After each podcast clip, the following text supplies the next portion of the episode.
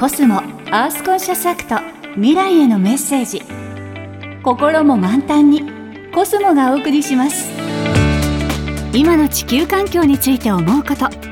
環境問題の解決に向けて行っている取り組み。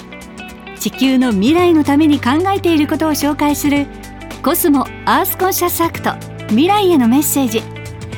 おはようございます。東京 FM アナウンサーの村田睦美です。今週と来週はコスモアースコンシャスアクトクリーンキャンペーンをご紹介します。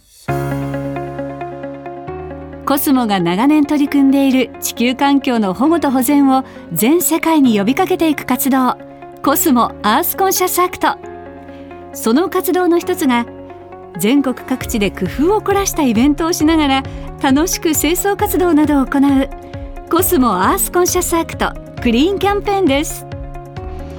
2023年度の第1回が10月8日日曜日に青森県の鰺ヶ沢町で行われます。地域課題でもある海洋漂着ごみを地元パーソナリティと一緒に拾い鰺ヶ沢のビーチをきれいにします。ゴミを拾った後はパーソナリティのトークショーで海の環境についても考えます。さらに地元の農家さんが作った鰺ヶ沢の野菜の詰め放題や海の駅ワンドで使えるお買い物チケットのプレゼントで鰺ヶ沢の地産地消も応援します。参加者の応募は200名の定員になりました。たくさんのご応募ありがとうございました。